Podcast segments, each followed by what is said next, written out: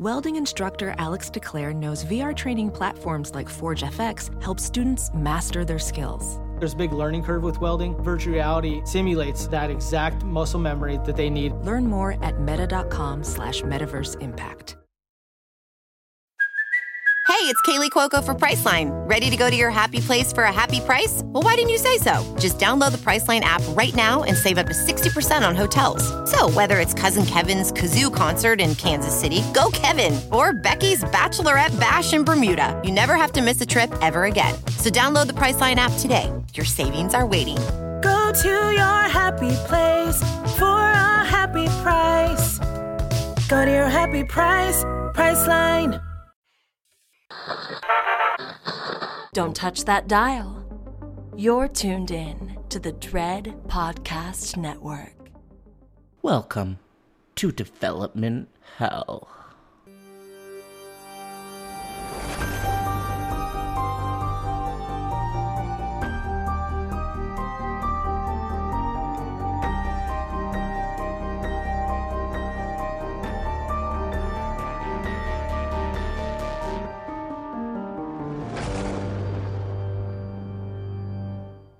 For every horror movie that hits V O D, countless others end up D O A.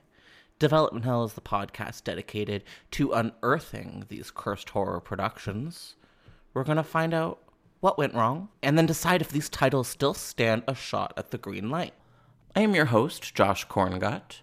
I am the managing editor of Dread Central. I am also a filmmaker in Toronto, Canada. This podcast is a proud member of the Dread Podcast Network.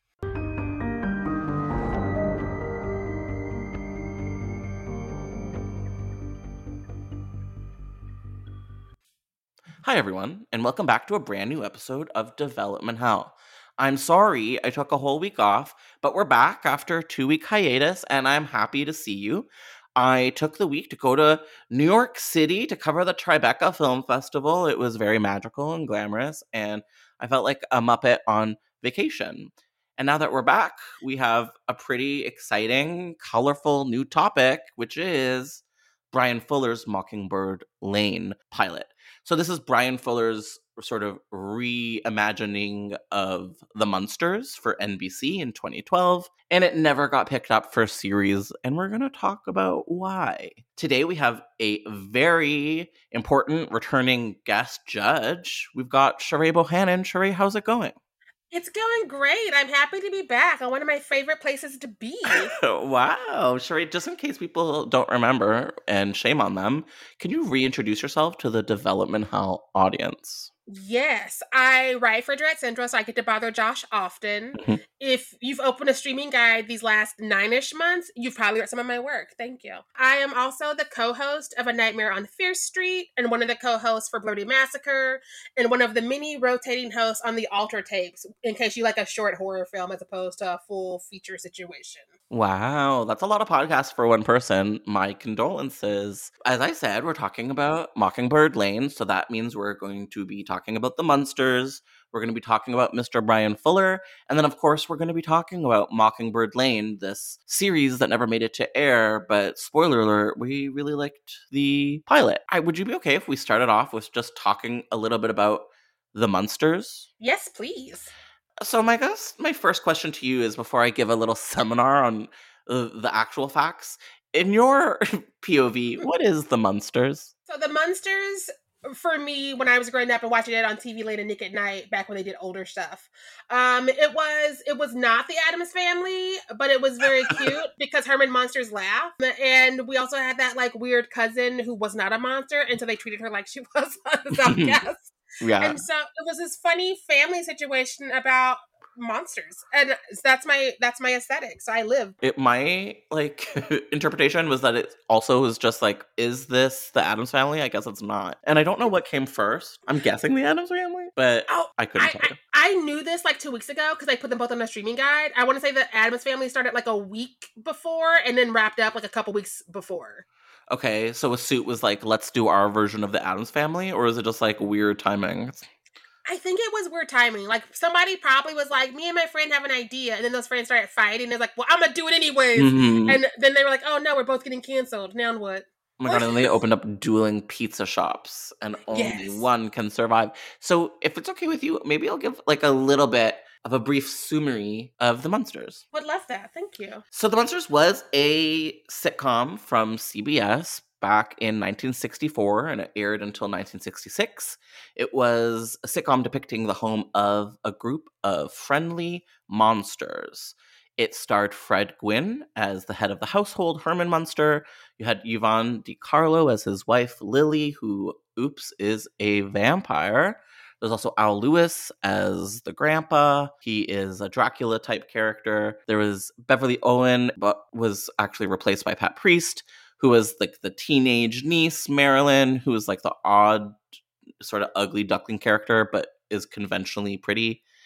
And then there was a werewolf little boy son by the name of Eddie, played by Butch Patrick. So this little sitcom was from the creators of Leave It to Beaver, and it had the same kind of aesthetic of like a cutesy family living the suburban life, but they're monsters. It had, a, as we were saying, like a very similar vibe to the Addams Family, but to my understanding, actually rated somewhat higher. So it was like the more popular of the two, which I could have never guessed. Same. I know. Um, Especially because the Addams Family started getting movies sooner. And so it just made sense they would be more popular. And better movies. Um, I don't I don't think, yeah, the Munsters never really had big budget theatrical films until, well, soon. Those Addams Family movies, I don't know about you, I am a big fan. Um, I grew up thinking I was Wednesday Addams. I mean, I see it for you, to be honest. Are you Wednesday and I'm Pugsley and that's just the truth? That's cool. I like that for us. That's that's going to be a Halloween one of these days. Um, what are you doing this virtual Halloween? Because I got a black dress. Oh my God, let's do it. Finally, I'll, I'll come and... Wait, I don't even know where you live. Minneapolis is not a state. It's a city. Minnesota? Minnesota, yes. Yeah, yes. I did it. It's so close to the wrong side of Canada that you can just get here anyways. Could you tell me what province I live in? I thought you were in Toronto. Toronto is a city, my friend. Oh, no. I went to school in America. How dare you? You see, I struggled. So we both struggled, and that's beautiful. I struggled with your state, and no one in the States needs to know about our provinces. It's just not important. But for anyone curious at home, it is Ontario. Okay, back I used to, to know the... that, damn it. I no, used to know it's true. That. Why did I put you on the spot? That was rude. No, it's so, I'm so sad. Listen, I didn't know the difference between Minneapolis and Minnesota until five minutes ago, but I, I guessed correct. I, to be fair, it's just cold and sad. Um. I mean, listen, we relate. Yeah, so there were seventy, seventy episodes of the show produced, which seems like a lot considering it only ran from sixty-four to sixty-six. And it was canceled due to competitive ratings from A B C's Batman show, which is hilarious. A quote from Little Butch Patrick, who said, "I think Batman was to blame for our cancellation. Batman just came along and took our ratings away." That said, The Munsters went into syndication, and that's where it achieved, like, mega success and popularity. There were a bunch of reboots over the years, um, one in the eighties. There was a bunch of, like, T V movies. There was what we're going to talk about today, Mockingbird Lane in twenty twelve. And, of course, there's the upcoming Rob Zombie-directed Universal feature film adaptation. You kind of answered this question for me already, but, like, do you have, like, a relationship with the Munsters? Is it just the Nick at Night sort of phenomenon for you? That's kind of it, because as a kid, I loved older sitcoms, especially ones that were a little bit darker. Mm-hmm. And the Munsters and the Addams Family is what was considered dark for their day. And so I gravitated to them. And I I loved that they lined them up. So I could catch one and then run to another channel and catch the other one. Like on sci-fi. You were so spooky. You were a spooky kid. Right? I needed extra spooky. And so I, I was getting double helpings. But like I never saw like an over uh, overall plot or arc. I don't know if they ever had any because I saw them so randomly. Mm-hmm. So I'm loving that they're like on places I can stream them now if I ever get time. I would like... get really high and watch all of the Munsters one of these days. Um, That's did what you I ever... want to do for the Fourth of July. Let's do it. Did you guys ever get the new Addams Family, like from the late nineties? No. I think it was Canadian, but there was a show here called The New Addams Family, and it was like very bad. Very original. Um, but I liked it. I would have um, watched it. Like, I watched Big Wolf on Campus as a tween. So, like, okay, yeah. I, it's this exact same energy as Big Wolf on Campus.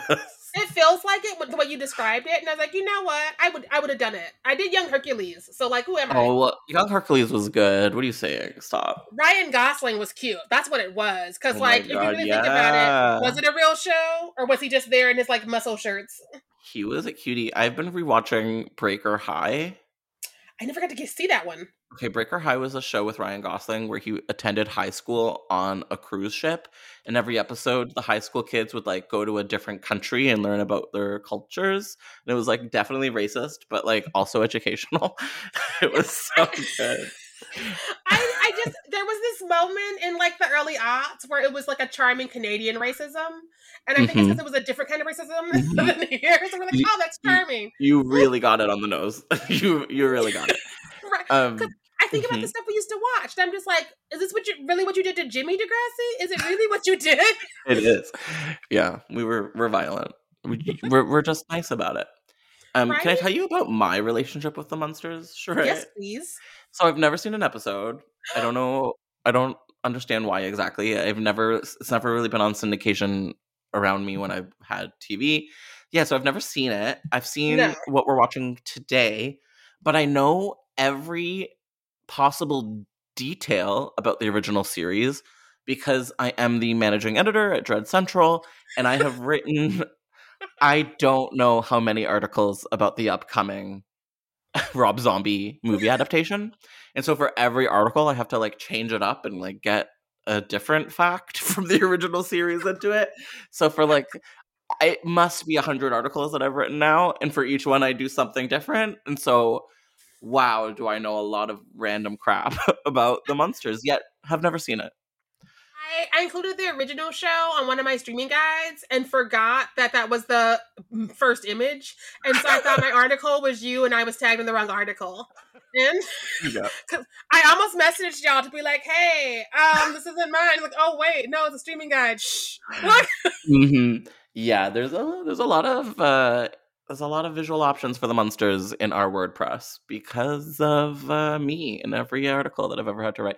So I'm kind of, like, trapped in this bizarre purgatory of, like, constantly having to write about the Munsters. And that is my personal relationship with it, to the point where I was doing the research for today's episode and I was like, oh no, the Munsters are back.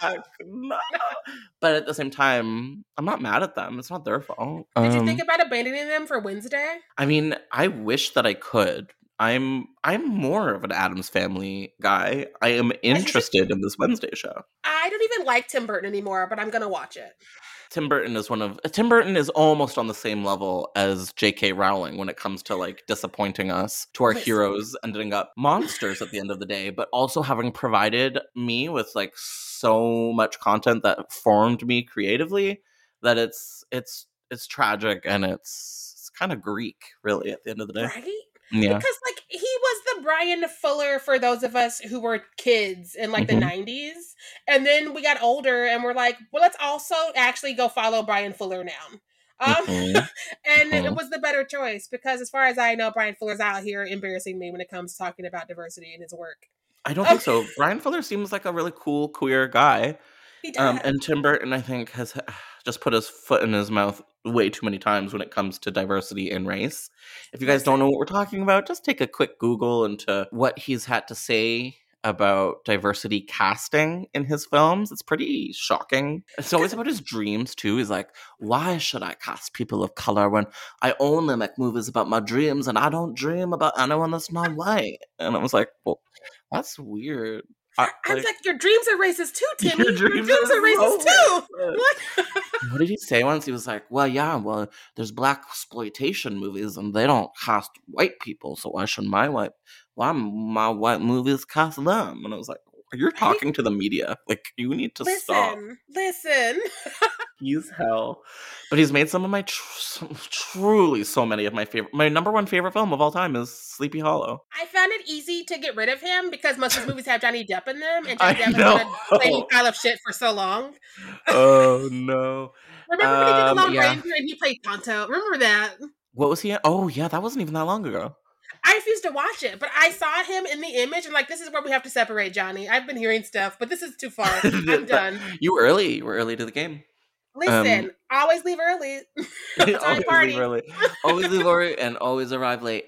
So yeah, that, that's our, I think we have some pretty unique relationships with the Munsters. Maybe we aren't the number one resources for Munster information because we haven't seen the show. But at the same time, you know, we're who we are. We can fix it. It's on Tubi and Pluto T V. We can get drunk and fix this next weekend. Sheree, okay, I have a question for you. Yes.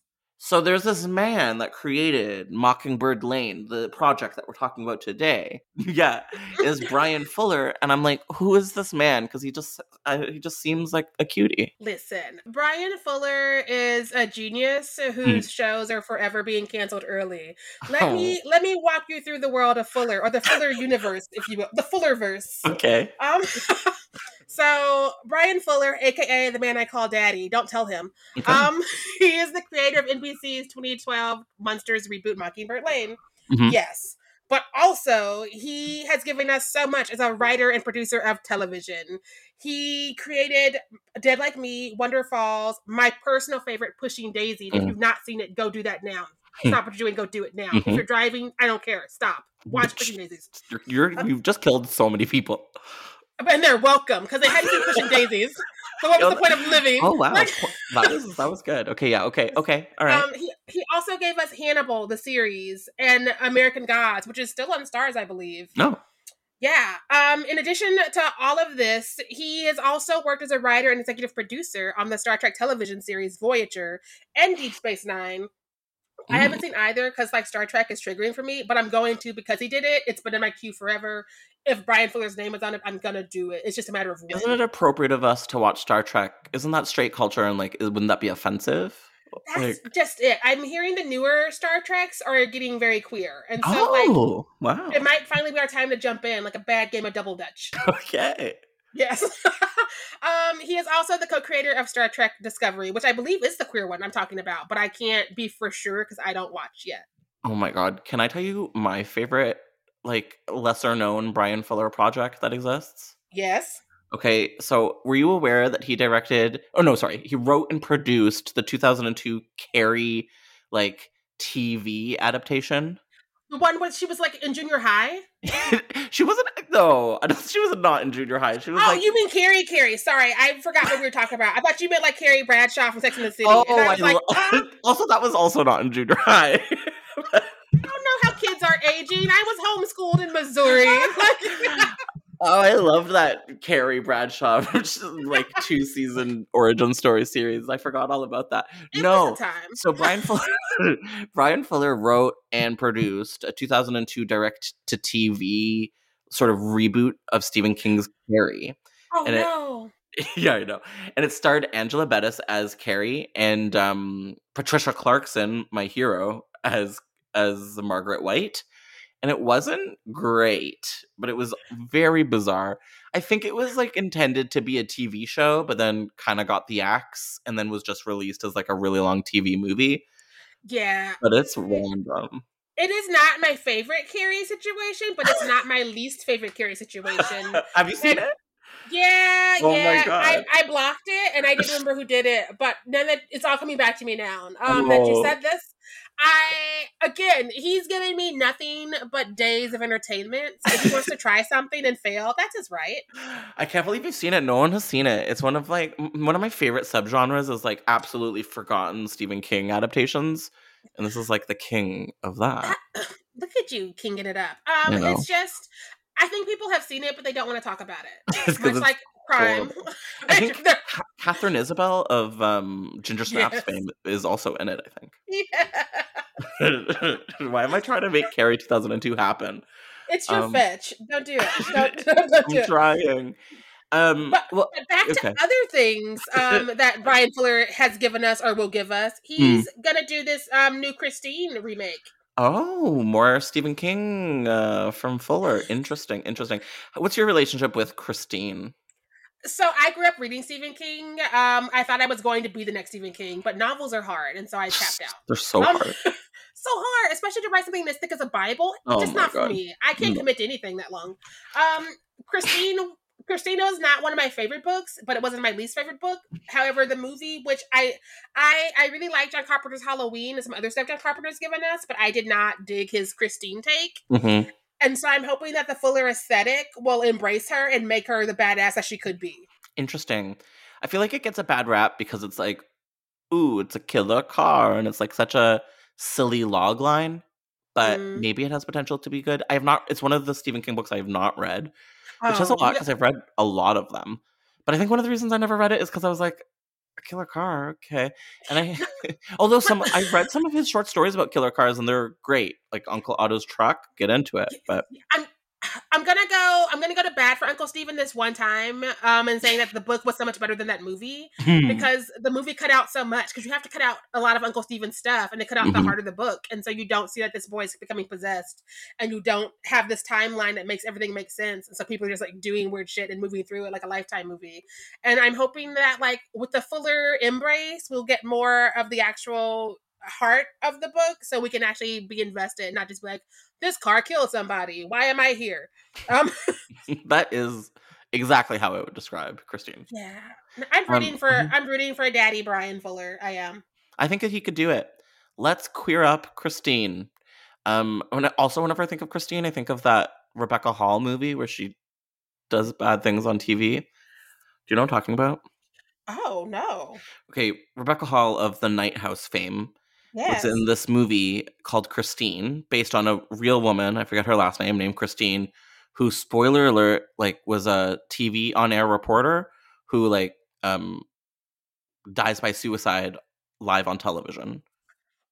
Oh, oh, that's new, right? No, uh, within the last five, ten years. That's new for me because I've not seen yeah, that. Yeah, yeah, yeah. Yeah, no, I, I have heard of that story, unless it's a newer one, because I mean time is weird, mm-hmm. but like I know that that happened to a reporter um in the last like during this decade like during this mm-hmm. pandemic, a reporter um oh really yeah yuck interesting so I don't, though. yeah so I don't know if this is a different situation or I don't know I don't know timelines, probably but, I think so, yeah. I'm, I think likely it's weird that this has happened more than once, yeah. um although it does make for an interesting narrative device. Listen. Mm-hmm, mm-hmm. So if we had to pick, you and I, right here, right now, our favorite, number one, can only bring one with us to the other side, Brian Fuller project, what is it? Pushing Daisies, me and the Pie Maker and friends all day. You? I... yeah, Pushing Daisies is definitely up there. I'm also a big fan of Dead Like Me. Yes. No, it has to go to Pushing Daisies. You're right. It Pushing does. Daisies is just so magical. Those mermaid ant ladies. Oh Come God. on. It, it was my favorite show, and when it was canceled, I gave up T V for a year, and I don't know what you know about me, but T V was my best friend at the time I gave it up for a year because I was so mad. Wow. See? We're taking it seriously, Brian. Bring Listen. it back. Everything else is coming back, but Every not time Pushing they Daisies? tease me, every time they tease me, because they're like, maybe on Broadway, maybe on a movie, and I'm like, I don't care, just give it to me Broadway. now, Daddy, give it to me now. And he's like, stop calling me Daddy or I'll block you. I'm like, okay, fine. I'm like, he's like, I'm gay. He's like, I don't know you, weird girl. More than anyone else. I think Listen. Pushing Daisies would be a great Broadway show. Especially because Kristen Chenoweth can do all the notes. Oh, yeah, yeah, yeah. Oh, yeah, and I forgot about cast, her. The cast stopped aging when the show was canceled in protest. What's the What's the lead guy's name? I always forget. Do you mean Ned, played by the oh, oh, oh, so tall and oh, oh, oh, so lovely? Yeah, yeah. Yes. That's exactly what I'm talking about. I always, I mix them up with so many people, but yeah. No, Lee Pace has always been a gorgeous man. There he um, is. Yes, Lee Pace. He was too talented, too smart, and too beautiful to be a straight man, and I always knew this in my soul. Mm. Um, but when he came out with Missy Elliott gifts on Twitter, um, that's when I was like, I can still make it work if you can.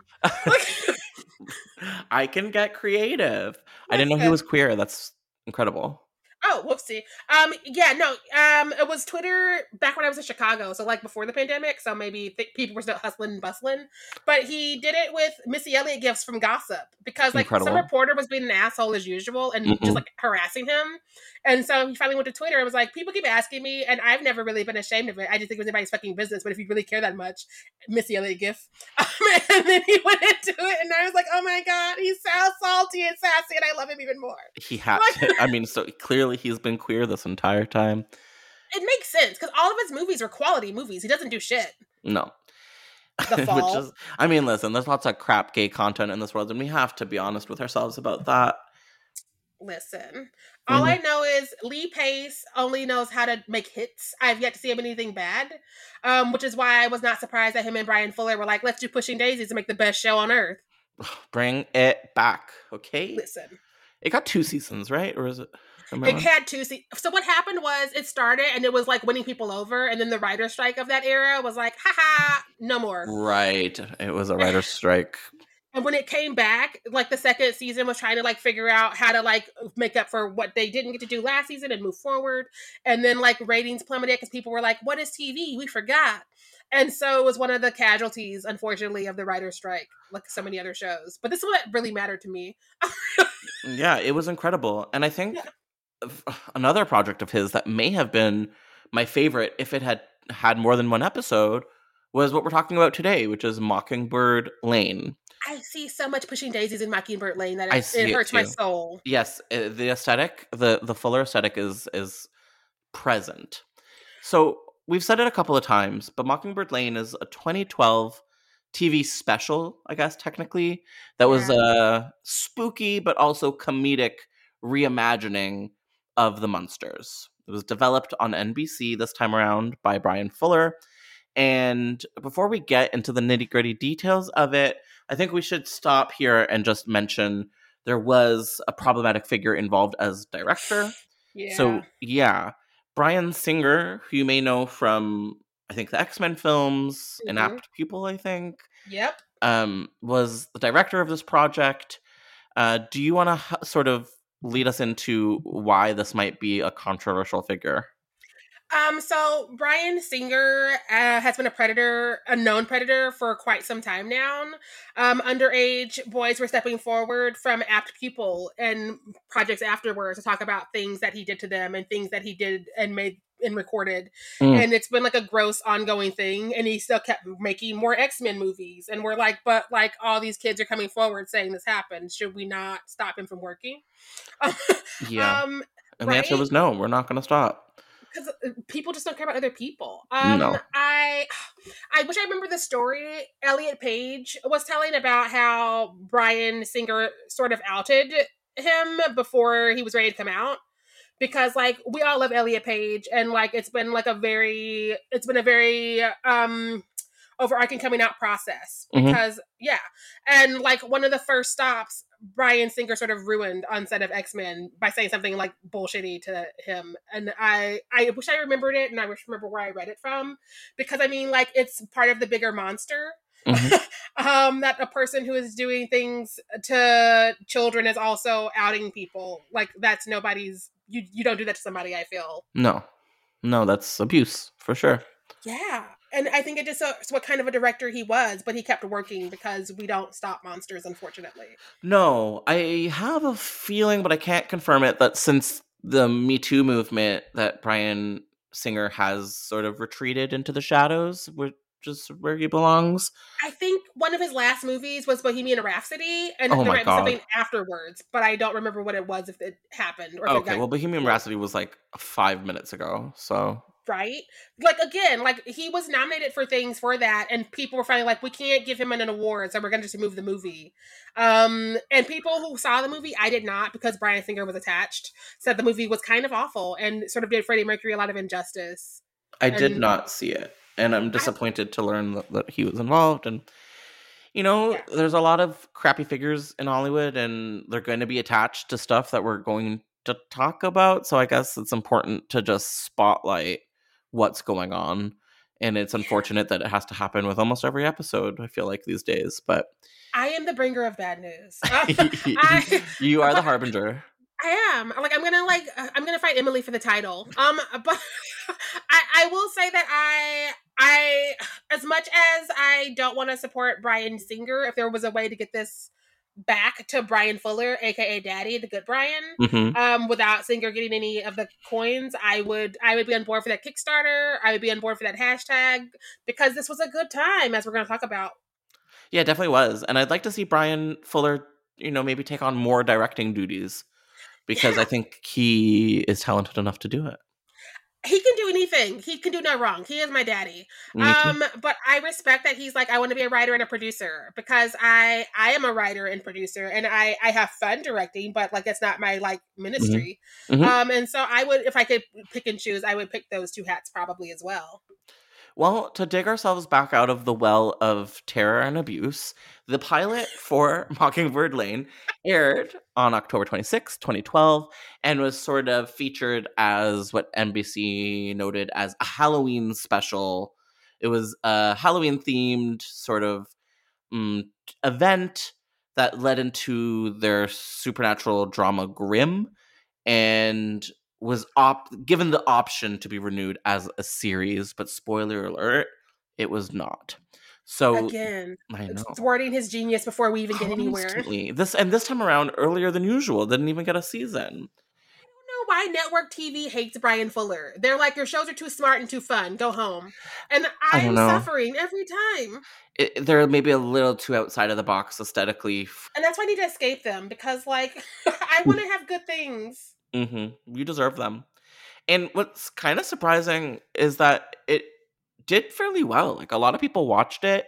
It was seen by five point five million people. It did well with the like important eighteen to forty-nine age group, and yet still it wasn't picked up. So let's, if you're into this, let's talk about some of the cast and their characters and sort of how they reworked them for a sort of more modern take on the yes, Munsters. I got thoughts.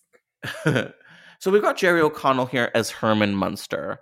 This is a much sort of sexier reimagining of Herman, and a, I would also say more of like a tragic reimagining. He is sort of stitched together, not green, and has a heart that needs replacing because he loves too much, which is a little, it's a little chintzy, but I like it. What are your Uh-huh. I love Jerry O'Connell, even when he's not in a role that I think he might belong in, um, because like we've seen him do this before. But like he, he used to be on Sliders, so it's not like, and he also did Scream too, so it's not his first time in the genre. Mm-hmm. Um, it was weird to see him play a dad, especially ten years ago before he was dad age, because I feel like now he's dad age. Mm-hmm. Definitely now. Uh, And it was also weird to see his Herman Munster, because like he, he, he was hot, and I'm not used to him being hot. Cause I mean, don't get me wrong. Like, Fred Gwynne was no monster, but like we were mostly there for his laugh and his dad vibes. He was and, very dad chill. Yeah. And Jerry O'Connell, I think it's too, maybe a little too hot for this. Right. He was giving like weird Christian counselor. Yeah. Which is as hot as you can get for some reason.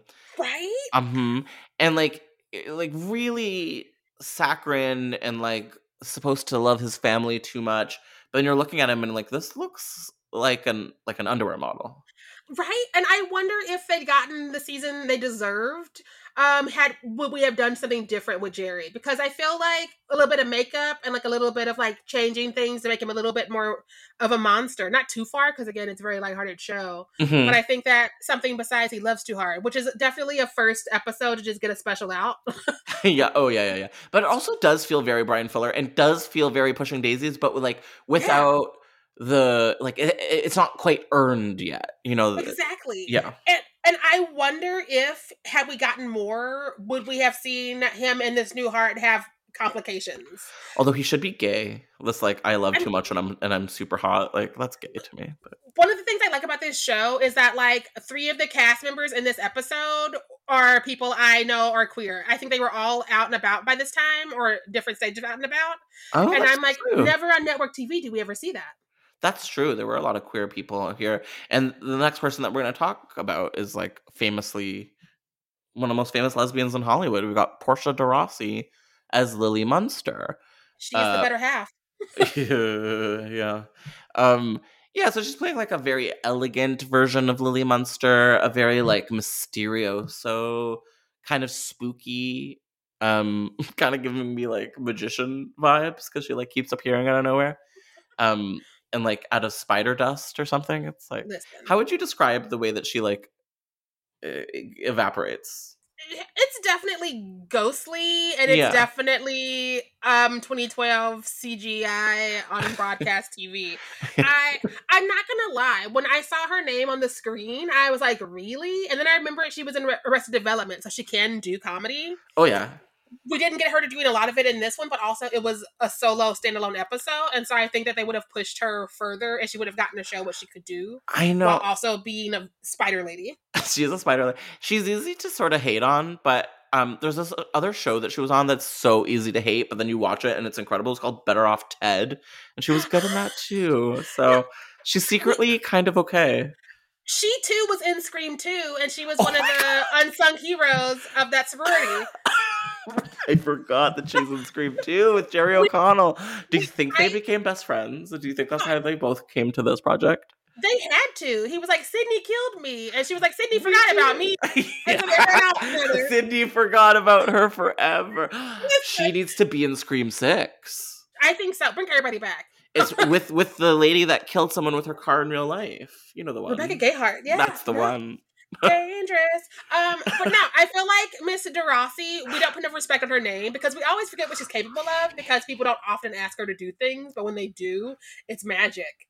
I know, but she's also like, just seems, I don't know, this lesbian couple with her and Ellen DeGeneres, they just seem like they're probably evil, right? They just can't not be evil lesbians. But I mean, I'm not gonna lie, Ellen has not been great these last decades. Um, but no, I think that no, I think no. that Miss DeRossi is staying silent, and I don't know what that is like in their home. But like, I don't see her hanging out with like Kevin Hart and any of the Bushes. That's true. That yeah. Is- I mean, but she must be because, you know, it's all in the family. But you know what? You're right. You, yeah. You're innocent until proven guilty, and she is innocent. And some not people, bad in this. Some people truly believe that you can be married to somebody and their politics don't affect you. I don't understand that, but if that's what she's believing, congratulations. You cannot um, punish her for the sins of her wife. Why would we do that to her? Um, and I do kind of like her on this. There's a point where she like barges into the room when her yeah. son is in, um, I don't know, like scout camp or something. And I was yes. just like, this is queer content. Like this, like I stan her for some reason in this. Right? No, like she grew on me in this episode. And again, this is before they ever got to do anything else and give her more. Because again, when you give her the jokes, she finds them. But like this was this was not this vehicle, this episode. It was about setting up the family as a whole and letting like the grandfather and the little boy have their moment and establishing everybody's relationships. It wasn't about letting her be funny and be like, look at me, bitches. Mm-hmm. But we would have gotten that episode had we given Brian Fuller more. Stop canceling Brian Fuller's stuff. Stop doing it, people. Even the straights like him, okay? People Listen, like Hannibal. I am here from the straights, uh, people I am ashamed of, to tell you to stop canceling Brian Fuller's shit. Oh my shit. God, why are you coming out as... how? Because it means that much to me. I am willing... I am willing to own the I thing I am ashamed of. I was trying to protect you. I, I usually just hide in the shadows and hope nobody asks me. But, like, this is too big. Like, wow, you're canceled. Um, so the right. next person that we have to talk about, although I'm not really interested in doing it, is Charity Wakefield, who I've never heard of, who okay. plays Marilyn Munster, the like classic pretty blonde who is like, you know, the shunned one of the family and is ironically considered to be the ugly duckling, but is like clearly pretty. Who is she? Do you know who this woman is? I've never seen her before.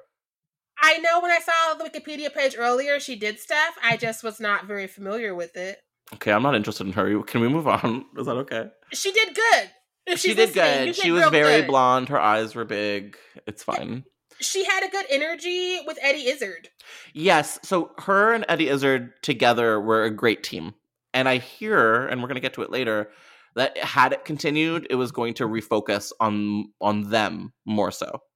I would have loved that. I would have watched that spinoff had they spun out, which, I mean, Eddie Izzard yeah. deserves her own show. She's oh, always yeah. killed. She's always killed. Give her more to do. They kill her and everything? No, she's always killed in everything she's ever done. Oh, that's not good. That's Sean Bean energy. Comedian, I mean, as a comedian, she kills. She's a oh, killer. Okay. She's a scene stiller. Oh, oh I thought I thought she was I thought she was getting Sean Beaned and everything. No, I, they better not. If you kill Eddie Izzard, I'm gonna appear like Candyman. That's a good way to finally meet you in real life. I'm gonna have to kill Eddie Izzard. Um, there goes the last of my frequent flyer miles. No.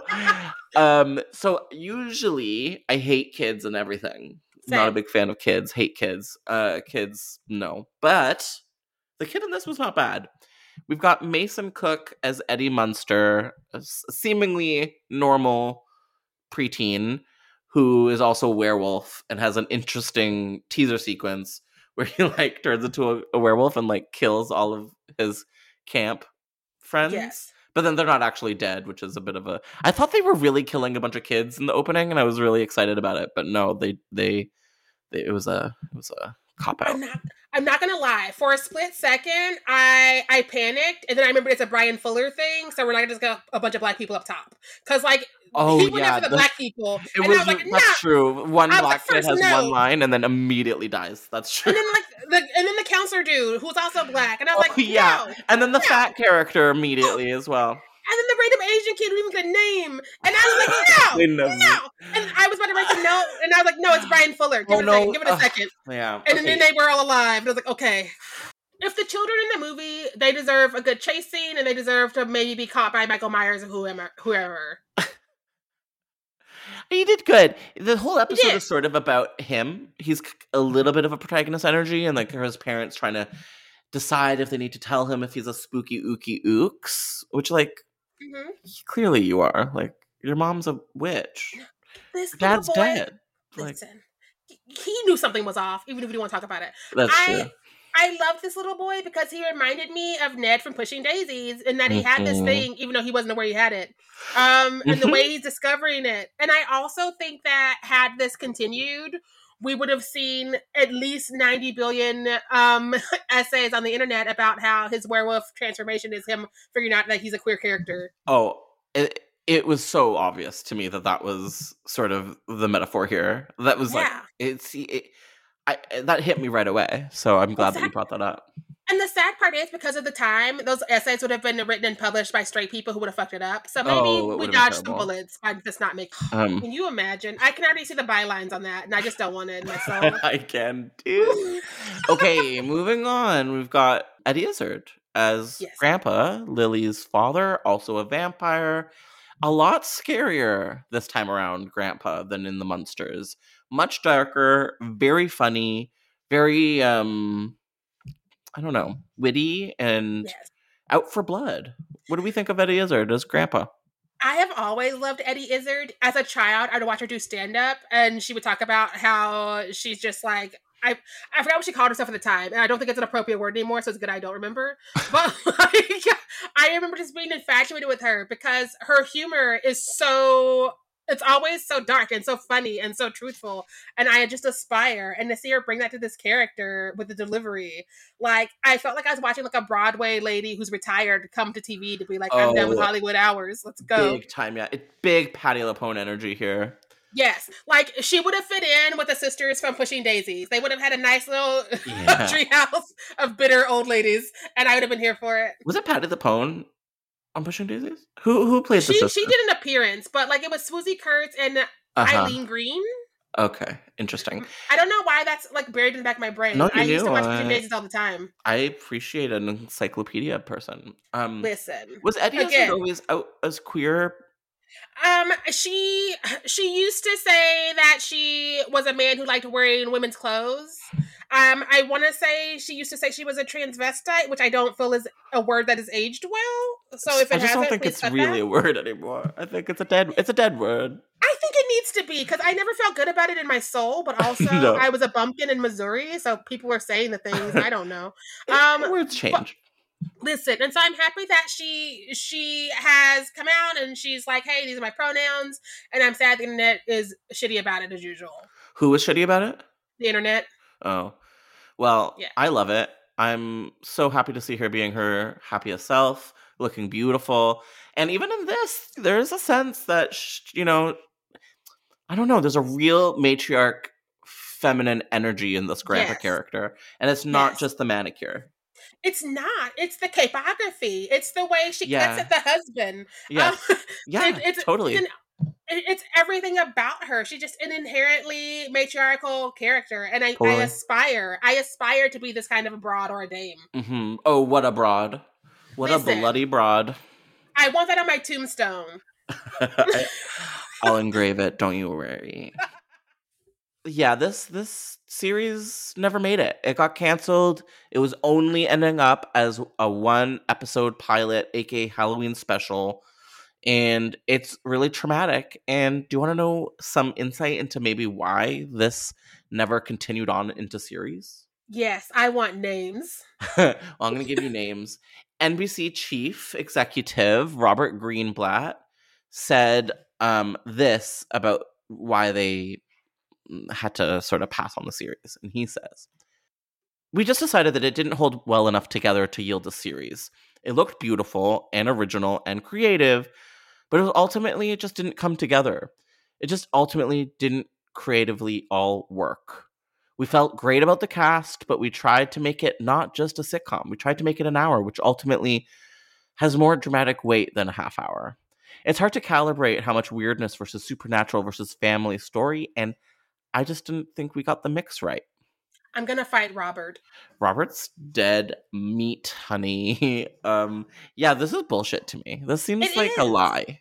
Because here's the thing. If this was a special standalone episode, and so you told them to fill an hour, and they filled an hour because Daddy Brian Fuller don't know how to not fill an hour. But if you said, hey, yo, let's do a half hour sitcom situation, he would have given us the best sitcom of our lifetime.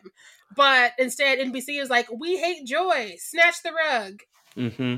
I, I almost feel like there might have been something going on behind the scenes because, like, you have a fully rounded entire show in forty yes. minutes here, which, like, yeah.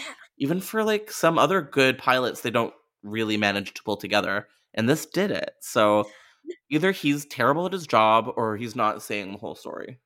He's not saying the whole story. And also, while I'm going to fight him, I need to also, I need to see the receipts to make sure that, like, Brian Singer wasn't out and about doing stuff. That was also a liability. And he was like, we can't, we can't be responsible for what's about to happen here. Yeah, I'm disappointed. Um, there's also an article from Deadline from twenty twelve that mentioned that even though it did so-so with ratings, as we mentioned earlier, with five point five million views, Um, they just didn't make it to series. But if they had, as I mentioned, they were going to sort of pivot to Marilyn and Grandpa. And that was going to be the focus because I do think it was the most successful part of the show. Yes. Um, with them sort of like being kind of spies together in the woods. Yeah, him giving people blood. I mean, yeah, Grandpa giving people blood cookies. The blood cookie was funny. Yeah. Oh, yeah. And the, I forget her name, but there was that actress that was on Mad T V and the Mindy Project. She's played, the character she's played in Mockingbird Lane, she's played in Pushing Daisies, and I think Wonder Falls. Like the exact same character? Yeah. Oh, that's very interesting. Yeah, like the Fullerverse is wild. Um. Oh, that's really interesting, really funny. Yeah, she's hilarious. I wish I had her name, but I don't. I'm sorry, everybody. I um, should know. She's been around forever. I'm an asshole. I think her husband was the voice of the Crypt Keeper. Oh, that I love that even more. Oh my god. Like I on Kassir or something like that. Yeah. Fuller thinks of everything. Give him more shows. I stop canceling them. Glass half full. Er, no, that's not good. Um, um and so when it was officially canceled, we had a very tragic, very upsetting tweet from our hero, Daddy Fuller, and he said, "I tweet with a heavy heart. N B C not moving forward with hashtag Mockingbird Lane. From producers and cast, thank you all for your enthusiasm and support." I'm wow. heartbroken. Uh, I wow. know I just discovered this, but I'm heartbroken. Yeah. It is pretty good. Yeah, I never saw it because I was a full baby in rehearsal in my undergrad and didn't know that Brian Fuller was giving me more things to love because I was miserable. Mm-hmm. so- Did you? Were you aware of it? Not until we were talking about it, and I was like, that sounds familiar. And I was like, oh, because it's a thing I discovered recently, but I never tracked it down. Mm. Like, it's hard to find over here. Like, you had to send me the links from, like... the deep web. The we deep had to web. go really deep. Right? Yeah. I had to, I had to go throw my computer off my balcony after we're done with yeah, this. Yeah, yeah, that was some dark web stuff. Yeah, I... I... definitely was aware of it, but I never had seen it. For some reason, I wasn't like interested. I don't know. It didn't really grab me, but I was incorrect. I really liked it, and I'm really sad that it didn't make it further. If I see Brian Fuller's name on something, I'm going to watch it again. I'm going to even do Star Trek for this man because he no. is my daddy. Okay. He has influenced me more than even I'm aware. Um, like my aesthetic as a writer is very much somebody who watched a bunch of Fuller stuff and is going to mm-hmm. keep trying until somebody lets her do it for free. I love um, that. Except for yeah. mm, Star Trek. I don't know. I'm the poor man's Fuller. I like that. Yeah. Business cards. Boom. Fuller, what's the opposite of Fuller? Empty. Lesser. You're the oh. empty woman. Um, no. no, so, that movie was bad. Let's I not bring the empty man in here. But a really, really interesting article about how it was a trans allegory, and I just choose to believe that it's true. If it is, that's one point for the movie. Um, I didn't understand. I did. We have a whole episode on it on Fear Street. Brother Ghoulish was there, and we all couldn't find anything nice to say. That's funny.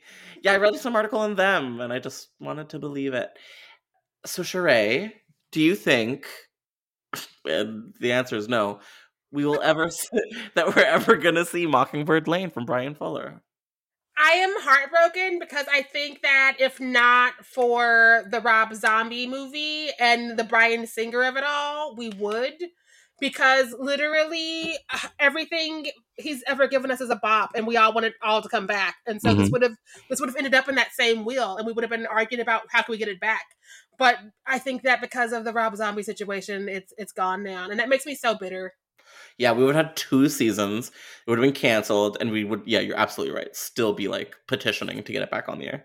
Listen, I, I am pushing uh, pushing Daisy's drive tonight on change dot org. I I'll support it. I'm going to support it. Um, Wonder Falls would have been cool to get back to. Speaking Listen, of like, Canada. I feel like Wonder Falls is probably my second favorite in the Fullerverse, which is wild because I think most people think I'm going to go for Hannibal. And I love the first two seasons of Hannibal. I'm finishing season three. I swear I will. Um, but like, I, I don't know. I, I, I respect that he can do so many different things, and he can give us some darker shit, and he can also go like very light and almost like if Disney were cool, mm-hmm. but I, I aspire to that particular kind of magical realism uh, that's a little bit twisted and dark, but not too twisted and dark in my own writing, mm-hmm. even though I'm a dark twisty bitch every other day. And so I'm just here for like the Pushing Daisies and the Wonder Falls. Well, you can always use it for your own inspo as, you know, you grow as a creative. Um, what does that mean? Sheree, where can you be found on the internet if you so wish to be found? Yes, you can find me at Miss Sheree. There's three S's in there, y'all. Sorry about it. Um, on Twitter and on Instagram. You can also find me haunting Josh at Dread Central if you are into reading. Mm-hmm. Um, if you're not into reading, I have three podcasts. Um, A Nightmare on Fear Street is at a night. It's at Nightmare Fierce on Twitter and A Nightmare on Fear Street on Instagram. And Bloody Massacre is at Bloody Massacre on Insta and Twitter.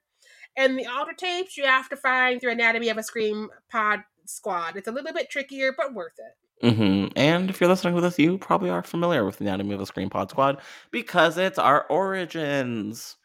Right? Um, yeah. We're like cousins. We truly are. Um, blood cousins.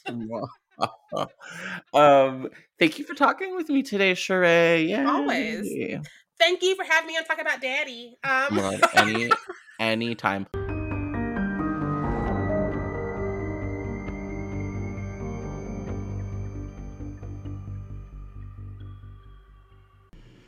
Thank you so much for listening to Development Hell. If you enjoy this podcast, then please do us a major favor of leaving us five stars and writing a positive review. It really makes all the difference in the world. We'll see you next week with a brand new episode of Development Hell. Thank you for listening to the Dread Podcast Network.